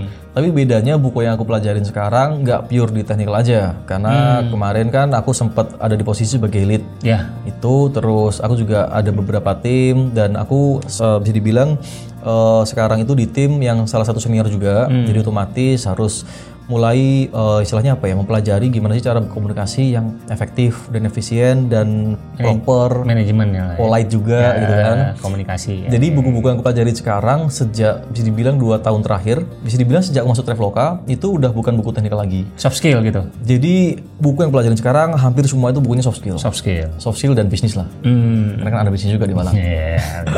Ntar kita bahas Gitu. tuh. Jadi kalau masing-masing orang tuh kan punya cara sendiri-sendiri belajar kan. Ada yang dari buku, mungkin ada beberapa orang yang mungkin dia nggak bisa belajar dari buku atau dari YouTube ya harus dicoba kali ya. Jadi gini, eh, aku juga punya mentor ya, Hmm. ya kan? Aku pasti belajar dari mentor juga. Ya, Seluruh mentorku pasti itu nyariin buku. eh, dia nyarinya buku. Buku, oke. Jadi dan aku sendiri juga merasa yang paling efektif buku. Paling efektif buku. Jadi buat teman-teman yang lain mungkin aku suggest atau aku sarankan coba untuk eh, berdamai dengan buku lah. Berdamai. Maksudnya kalau misalkan teman-teman merasa aku nggak nyaman dengan buku segala macam, mungkin kurang cepat bacanya atau gimana, Hmm. nggak nyaman lah intinya Ya. belajar di buku. Coba untuk dibuat nyaman. Hmm. Coba Karena- dihabiskan dulu aja satu buku gitu. Iya, coba dihabisin dulu lah. Coba dibiasakan dulu yang namanya belajar di buku. Kenapa? Ya tadi karena semua mentorku itu semua nyariin buku. Ya. Jadi kenapa sih nggak kita coba uh, improve diri kita sendiri betul. untuk coba untuk uh, lebih menggali lagi dan nyerap ilmu lagi dari buku. Apalagi kalau dengan belajar dari buku lebih full kan kita dapatnya semua gitu kan nggak setengah-setengah gitu Betul, kan. lebih full, lebih komprehensif dan aku yakin pasti dapat banyak banget ilmu yang di luar tadi, yang di luar bahkan di luar pertanyaan yang kita kepikiran gitu. Iya. Dan itu sebenarnya ilmu yang sangat-sangat berharga dan itu ilmu-ilmu yang bisa menambah wawasan kita uh, beyond our expectation gitu loh, di luar apa ya, di luar batas pemikiran kita bahkan gitu loh. Kita di satu titik kalau kalau kita lagi belajar biasanya kita nggak tahu apa yang nggak kita tahu kan. Betul. dan buku sangat membantu da- uh, untuk hal itu. Eh, Oke. Itu sih. Sip, sip. Ya, tipsnya menarik. Nah, ini sekarang kita eh, ngomongin bisnis. Oke. Eh, Agas yang nanya, yang tadi kita sebutkan. Siap. Agas. Gimana caranya mulai bisnis sampingan pada saat full time juga? Oke. Pertama komitmen. Komitmen. Ya. Dan emang kalau misalkan aku bilang uh, effort yang aku keluarkan untuk membuat suatu atau membangun suatu bisnis ini bisa dibilang ya butuh komitmen dan butuh effort yang besar juga. Hmm. Pertama karena aku udah udah berkeluarga juga dan aku ada anak dua, jadi aku harus bilang ke istriku juga kalau aku mau bikin bisnis. Nah, ini dibilang kan udah, maksudnya didiskusikan bukan baru-baru. Ya, karena sejak kami bisa dibilang sejak kami pasaran pun juga dia udah tahu kalau aku emang passionnya adalah untuk uh, being impactful gitu kan. Dan cara being impactful di Indonesia yang paling efektif menurut saya pada saat itu adalah uh, building a business gitu kan. Jadi ya istri saya juga udah paham kalau arah saya emang ke sana. Jadi bisa dibilang nah, di saat saya building bisnis akhir-akhir ini itu nggak perlu meyakinkan lagi istri saya karena dia udah udah yakin gitu kan. Dan di sisi lain dari dua bisnis saya yang udah jalan, satunya yang skincare itu kan Skincare. ya istri saya juga yang pegang gitu kan. Jadi barengan juga Iya, gitu ya. jadi barengan juga. Jadi dari sisi keluarga istri saya juga megang salah satu dari dua bisnis kami gitu. Terus gimana cara building bisnisnya ya? Start awalnya itu ya pertamanya sebenarnya tadi. Pertama kita harus komitmen kita mau meluangkan effort yang besar untuk hal itu. Oke. Kecuali kalau teman-teman pingin benar-benar lepas kerjaan dan langsung building bisnis mungkin bisa bisa all out gitu kan. Itu bisa juga. Cuman kalau misalkan konteksnya tadi untuk side sidecar ya, Side side, project gitu kan. project. Itu ya otomatis harus meluangkan waktu ekstra. Ekstra. Jadi let's say saya punya waktu itu 8 jam untuk kerja, ya kan? Untuk kerja kantor 8 jam dari jam 9 pagi, anggaplah sampai jam eh, 5 sore atau jam, 6 sore lah misalkan. Ada break se- sedikit, terus kita bisa ngurusin mungkin komunitas atau apa. Sisanya untuk ngurusin ya bisnis tadi, termasuk komunitas, termasuk apa pun, side project segala macam kayak gitu. Jadi ya sampai detik ini pun saya masih bisa dibilang sampai jam 12 malam lah. Itu masih masih kondisi kerja juga gitu. Kerja. mau itu di Malang mau itu di Jakarta. Jadi jam, sampai jam 12 malam masih kondisi kerja. Jadi masih aware juga sih. Gitu. Walaupun kondisi kerjanya nggak yang benar-benar ngoding ya nggak yang benar-benar kan kalau aku kerja ngoding di kantor kan benar-benar di depan laptop ngoding. Kalau kita ngurusin bisnis kan Beda. beda, itu kan kita ada ada networking kita bisa apa istilahnya meeting, hmm. banyak meetingnya sebenarnya. Banyak kan meetingnya banyak, ya. Banyak meetingnya, Hmm. kayak gitu. Sebenarnya buat developer atau engineer perlu nggak sih ada side project atau uh, kayak side business gitu? Oke, dari awal aku eh, bahkan dari sebelum aku kerja ya, Ah. itu kan sifatnya dari tadi Side, side side project freelance, ya. yang aku jadikan utama bahkan. bahkan kuliah, kuliah aku jadi side, ya kan. Oke. Jadi pertanyaannya perlu nggak eh, seorang engineer punya side side eh, nih side kuliah? ya? Iya, eh enggak lah. Misalnya, misalnya katakanlah dia kerja Enggak, di satu perusahaan gitu sebagai developer atau engineer. Terus dia perlu nggak side job atau s- Eh, kalau perlu ya? kalau aku pribadi bilang tuh perlu. Kenapa? Karena kita bekerja di suatu company, suatu pekerjaan itu kan sifatnya itu udah eh, batasannya jelas, Hmm. ya kan? Contoh nih, aku sebagai data engineer di Traveloka, bisa nggak aku belajar DevOps? Bisa nggak aku belajar front end? Bisa nggak aku belajar back end? Gak bisa. Nggak bisa karena sehari-harinya tidak itu Betul. Di mana aku bisa belajar hal itu tadi? Pasti di side project, ya kan? di luar pekerjaan. Dan itulah kenapa aku sampai sampai detik ini pun juga masih punya side project. Hmm. Walaupun sekarang side projectku bisa dibilang ada bisnis tadi. Iya, Pasti aku bikin websitenya bisnisku sendiri, atau aku bikin sistemnya bisnisku sendiri, Ya. atau ada project-project lain yang bantuin teman misalkan. Nah di situlah titik di mana aku belajar hal lain. Ya, ya. Contoh misalkan kalau aku eh, hanya berpangku pada pekerjaan sehari-hari di Traveloka, Mhm. Ya mungkin aku bisa belajar misalkan DevOps, Hmm. Kubernetes. Nggak mungkin aku bisa belajar sekarang zaman AWS kan baru rilis nih ada ICS misalkan container uh, service itu kan. Hmm. Aku kan nggak akan bisa coba itu kalau itu di Traveloka. Kenapa? Ya selain Traveloka nggak pakai AWS juga, pakai GCP, ya kan? Ya nggak ada kesempatan dong. Iya, iya, nah, tapi di side project tadi aku ada kesempatan untuk belajar itu. Hmm. Jadi otomatis aku bisa tetap improving myself dari Gara-gara side project tadi. dari side project tadi. Khususnya technically ya, Hmm. khususnya technical. technical. Dan side project itu nggak mesti harus menghasilkan juga kan bisa kontribusi ke open source. Enggak, kan? enggak harus ya. Yang Side project kan bisa jadi Project tadi iseng-iseng gitu ya. open source bisa, eh, bantuin teman bisa. bantuin teman bisa. Ya, ada duit juga bisa juga Iya, kalau mau. sekalian lah ya. Sekalian, ya kan. Oke. Nah, kalau hobi di luar programming dan komputer ada nggak sih? Hmm, di luar programming dan komputer. Iya. Game sih sebenarnya. Game tetap ya. Tapi game itu komputer, juga ya, ya. jatuhnya ya. Hmm, masih main game sekarang. Game apa main? Masih sebenarnya masih, cuman karena sekarang lagi lumayan padat-padatnya jadi Hmm. agak sedikit berkurang. Berkurang. Iya, bisa dibilang bukan sedikit berkurang, memang berkurang. Berkurang udah, banget ya. Udah nol. Alokasi waktunya udah nol, udah habis ya kan. Hmm. Terakhir, kalau terakhir main, main game apa? Terakhir main game? terakhir main game itu City Skyline. City, City Skyline. Iya, City Skyline. Jadi kalau sekarang aku masih main game, nggak nggak tidur ntar kan. Jadi nggak ada lokasi. Oh. Ini menyalurkan kuliah tadi. City juga. Skyline. Iya bener juga. Jadi dulu waktu kan kalau di TB kan aku bilang tadi eh, ada fakultas dulu baru penjurusan. Jurusan. Awalnya sebenarnya aku masih masuk eh, masih pingin ke arsitek Ah, karena jujur aku nggak ngerti plano itu ngapain. Iya, oke. Setelah aku pelajarin ternyata plano itu adalah seperti bikin kota, ya kan? Seperti bikin kota. Ya bikin kota lah intinya kayak gitu.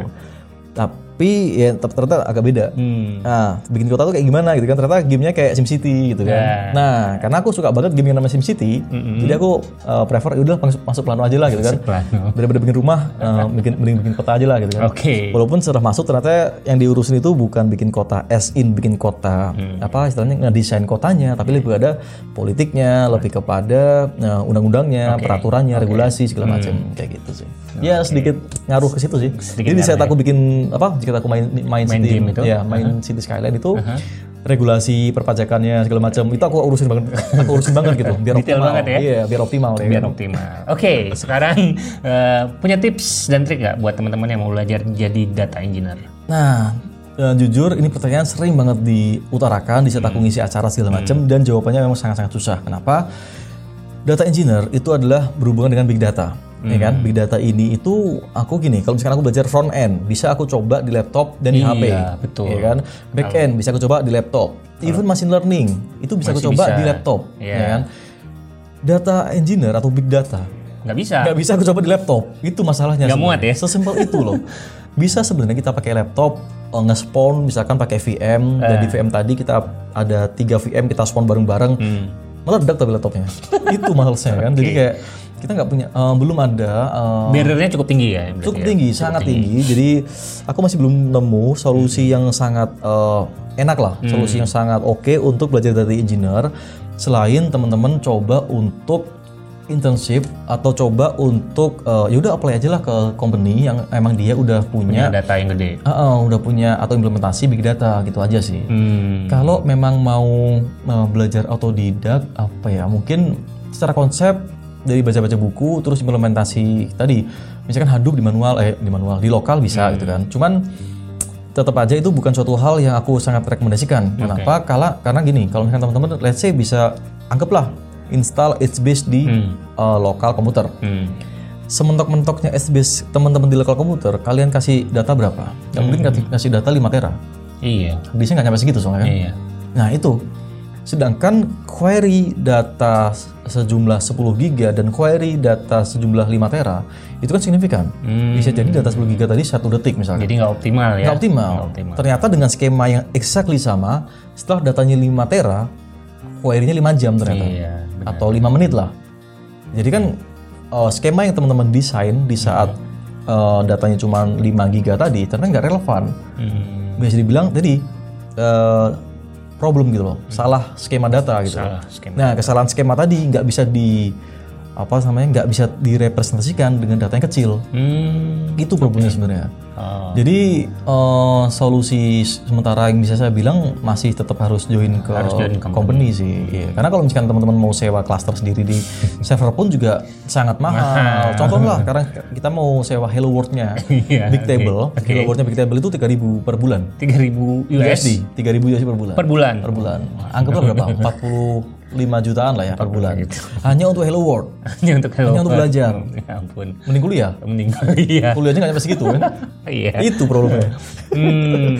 Jadi sebenarnya si data engineer ini kalau misalnya eh, teman-teman apa em, tertarik mau jadi data engineer, berarti dia harus punya basic programming juga dong ya. Pasti, Pasti ya? justru itu, justru basic programming itu yang penting, bukan Basicnya, matematikanya. bukan matematikanya. Iya, karena data, data engineer itu engineering data. Hmm, berarti dia butuh belajar backend gitu kan? Dia Backend butuh belajar database, ya, SQL, query dan lain-lain ya. Betul, semuanya. Hmm, semuanya. Setelah itu baru mungkin belajar ambil satu framework kayak uh, Spark atau Betul, apa. Tapi betul. untuk implementasinya sendiri nggak bisa dilakukan sendiri, tapi harus join company. Betul. Tapi ada sedikit yang menarik juga gini. Eh, kalau kita bicara dulu di zaman Hmm. Hadoop naik, SQL atau SQL itu sempat ditinggalkan. Iya. Kan zaman No NoSQL, SQL, ya, no SQL, MongoDB. Big Table, MongoDB, apa Cassandra. Cassandra itu no SQL gitu kan. Tapi kalau Cassandra lumayan pakai SQL sih. Karena karena Cassandra eh, Dia kolom query-nya- kan?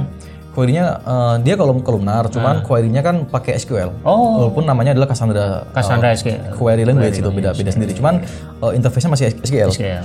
Tapi sedang gini, yang sekarang ini agak sedikit geser. Hmm. Sekarang itu justru framework-framework big data yang ada itu udah mulai balik ke SQL, SQL. lagi, termasuk dari CockroachDB, ada lagi yang namanya situs situs DB. Hmm. Nah, itu udah eh, mereka menggunakan eh, apa namanya protokolnya itu eh, sesuai dengan standarnya prosedur SQL. SQL. SQL. Itu. Jadi zaman sekarang balik lagi ke SQL. Balik lagi ke SQL. Kenapa? Karena SQL itu kan bahasanya kan, Iya. query language-nya kan. Iya. Query language itu gak ada masalah sebenarnya. Query language itu scalable scalable aja. Iya. How we store the data itu yang sebenarnya perlu di solve kan. oke, Jadi yang dulunya uh, dirombak total mulai dari query language-nya sampai store the datanya, sekarang dibalikin lagi. Hmm. Jadi query language-nya dibalikin ke SQL.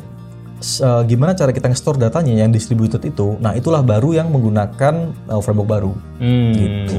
Oke. Karena event big table pun, uh, sorry, uh, event HBase pun itu juga ada namanya Phoenix. Phoenix itu Hmm. juga memberikan interface SQL kepada HBase atau big table. Oh, oke. Gitu. Jadi SQL jadi makin penting sekarang ya buat Balik lagi, balik penting lagi. ya. Nah, punya rekomendasi buku nggak buat teman-teman kan Mas Andi ini suka banget baca buku kan? Oke, ini ada. Jadi aku ada tiga rekomendasi buku sih. Oke. Yang pertama itu yang aku sangat rekomendasikan itu adalah The Effective Engineers. Hmm. The Effect, ya The Effective Engineer itu uh, yang nulis Edmond Lau. Aha. Kalau nggak salah beliau adalah orang Facebook kalau nggak salah. Oke. uh, ex Facebook atau masih di Facebook aku lupa sih. Kenapa? Tapi Edmond Lau. Kenapa buku Karena effective engineer ini memberikan pelajaran ke kita terkait gimana caranya menjadi software engineer Mhm. yang solve the problem. Solve the problem. Jadi yang less effort, high impact. Kalau di Facebook kan setauku mereka punya jargon ya, mereka punya apa istilahnya itu tagline. Tagline? uh, less effort, high impact kan. Ya. Itu sangat direpresentasikan di bukunya si, Si Edmond Edmond Lau ini. ini. Oh, ya. iya. Jadi sangat-sangat membantu kita. Jadi di saat kita building something bener-bener sebenarnya kamu mau, mau ngapain sih gitu. Hmm. jangan sampai kita building something itu karena kita bisa atau karena Kita dipaksa untuk dipaksa harus- atau harus sesimpel biar keren, Biar keren. pakai teknologi yang keren itu kan itu jangan Oke. jadi solve problemnya dulu Hmm. gitu itu di efektif ah, di efektif engineer Kedua, yang kedua itu ada the lean startup Lean Startup. yang Eric Ries. ya Eric Ries itu terkenal lah ya Terkenal. karena yang buku biru itu kan Iya. eh, banyak startup itu bisa dibilang itu bukunya startup lah Iya. gitu ya. itu kenapa ya karena sesimpel eh, gimana cara atau approach atau pendekatan startup itu eh, berpikir Hmm, ya kan? karena ya. kalau di buku itu disebut startup itu bukanlah suatu perusahaan yang kecil bukanlah suatu perusahaan yang baru dimulai Mhm. atau apa tapi adalah suatu perusahaan yang leveraging the uncertainty Oke. jadi suatu perusahaan yang mau uh, berada di posisi yang uh, nggak pasti gitu loh. Kalau bahasa kita mungkin uh, keluar dari comfort zone. Keluar dari comfort Nah, zone. itu itu buku yang si the, the Lean Startup itu. Oke. Itu cocok uh, kalau misalkan teman-teman salah satunya tadi kalau misalkan pingin bikin usaha juga. Pengen bikin usaha. Tapi even nggak cuma bikin bikin usaha juga oke sih. Misalkan teman-teman pingin keluar dari zona nyaman, even sebagai engineer pun juga menurut saya masih oke Masih juga. oke ya. Iya. Oke. Yang ketiga. Yang terakhir, ini adalah bukunya Cracking the Coding Interview. Oke. Ini eh, buatan Gile Gail Lakman McDowell. Oke. Ini buku yang eh, bisa dibilang eh, bisa saya jadikan patokan, eh Referensi. jadikan referensi, Mhm. referensi sebelum saya diterima di Traveloka. Oh, Oke. Karena gini, di saat eh, saya interview sebelum saya interview Traveloka, Aha. saya yakin lah dan saya tahu diri lah saya bukan lulusan IT kan Iya. sedangkan masuk Traveloka itu kan pasti di di interviewnya masalah basic uh, fundamental, ya. fundamental, Fundamental, konsep gitu konsep. kan sedangkan saya nggak punya konsepnya Iya, iya, nah buku ini itu benar-benar buku yang uh, membantu saya memahami konsep-konsep programming tadi Oke. mulai dari bubble sort lah segala macam itu terus uh, big O notation segala macam itu ada di situ Ada di situ. Terus kenapa saya belajar buku ini? Karena sebelum saya masuk Traveloka sebenarnya saya sempat interview juga di Facebook. Oke. Jadi saya sempat di hire apa? Di hire lagi. saya sempat di interview sama orang Facebook, karena saya sempat apply juga ke sana sampai di beberapa tahap dan buku ini juga lumayan membantu saya gitu, loh. membantu saya untuk sampai ke beberapa titik. Walaupun di akhirnya saya gagal juga, gagal karena emang saya saya nggak qualified aja, belum qualified Belum, Facebook belum, gitu. Tapi di saat eh, setelah itu saya interview di Traveloka, saya merasa langsung bisa apa istilahnya ya, bisa menjalani interview itu dengan cukup eh, Lancar. lancar, gitu. Jadi karena buku ini saya bisa bilang terbantu banget. Oke, menarik, menarik. Jadi teman-teman kalau mau belajar fundamental fundamental programming Hmm. itu cracking di coding interview ini sangat saya rekomendasikan sih. Jadi bukan buku ini bukan hanya untuk pada saat kita mau interview aja ya sebenarnya. ya? Enggak sebenarnya. Jadi lebih kepada eh, gimana memberikan eh, konsep atau fundamental kita eh, untuk di programming. Untuk programming. Karena kalau misalkan kita bicara lesi tadi, Hmm. kalau bicara di kantor ya, fundamental-fundamental tadi tetap dipakai terkadang. Jadi kalau orang misalkan bilang, yang Bubble sort ngapain sih gitu kan? Nah, gitu kan. Big O ngapain sih Banyak gitu. orang yang eh, mempertanyakan gitu. Iya, ya. iya, iya. Eh, khususnya teman-teman yang yang lulusan IF gitu kan, mempertanyakan kayak, memang kuliah kuliah ngapain aja sih? Hmm. Ya, Itu bener aku juga nggak ngerti kuliah kalian ngapain aja. Oke. Cuman kalau aku dengar-dengar dari teman-teman, di mana teman-teman mempelajari konseptual-konseptual pemrograman tadi, itu dipakai, Hmm. Dipakai ya. Hmm. sampai di level uh, profesional atau di level industri sebenarnya. Cuman mungkin uh, penggunaannya itu lebih ke praktikal. Oke. Tapi tetap uh, even praktikal apa pun juga uh, fundamental fundamental konsep itu kan tetap dipakai. Tetap dipakai ya. Iya. Hmm, sip, sip. Terima kasih insight-nya. Nah, sekarang gimana kalau ada teman-teman pendengar yang mau ngobrol langsung sama Mas Andi? Yang paling aktif sosial media di mana? Oke, sosmed saya sebenarnya Facebook sama Instagram itu aktif, Mhm. ya karena sebagai dev lead Dev kita lead harus menggunakan Facebook. dan Instagram. Ya, Facebook sih terutama. Facebook. Kalau di Instagram saya di akunnya Andi underscore Dirgantara. Dirgantara. Ya, ANDI. Oke. Andi underscore Dirgantara. Untuk di Facebook ya Sama, sesuai, ya, sama sesuai nama. Andi Nugroho Dirgantara. Mhm. Twitter juga ada. Twitter juga ada. Sama Andi underscore Dirgantara. Oke. Tapi di Twitter saya masih kurang aktif. Kurang aktif ya. Karena saya terlalu banyak distraction juga kan di, di, di Twitter, jadi saya agak-agak less priority lah untuk Twitter. Nah, ini ada pertanyaan dari Giri. Nah, kenapa nickname-nya Halloween? Oke. ada cerita menarik nggak? Sebenarnya sebenarnya nggak ada, itu ada ya. karena karena nick saya jadi itu kan saya punya akun GitHub, GitHub itu kan udah lama banget, Ya. ya kan? dan itu uh, nih saya dari dulu emang Halloween. Oh, gitu. akun GitHub-nya Halloween. Halloween. Oh, Jadi okay. di kantor pun juga nama saya Halloween. Itu, iya. Halloween. di kantor GitHub saya Halloween, Slack saya juga Halloween. Okay. Jadi semua Halloween gitu loh. Jadi ya udahlah Halloween, Halloween aja Halloween semuanya. aja semuanya ya. Itu. Oke, okay. ada satu lagi nih, ada yang titip salam Mas Ansori Muslim dari Twitter. Siap. Katanya jangan cukur rambut sampai gondrong. Waduh, siap siap. Ini udah lumayan gondrong sih lumayan gondrong ya.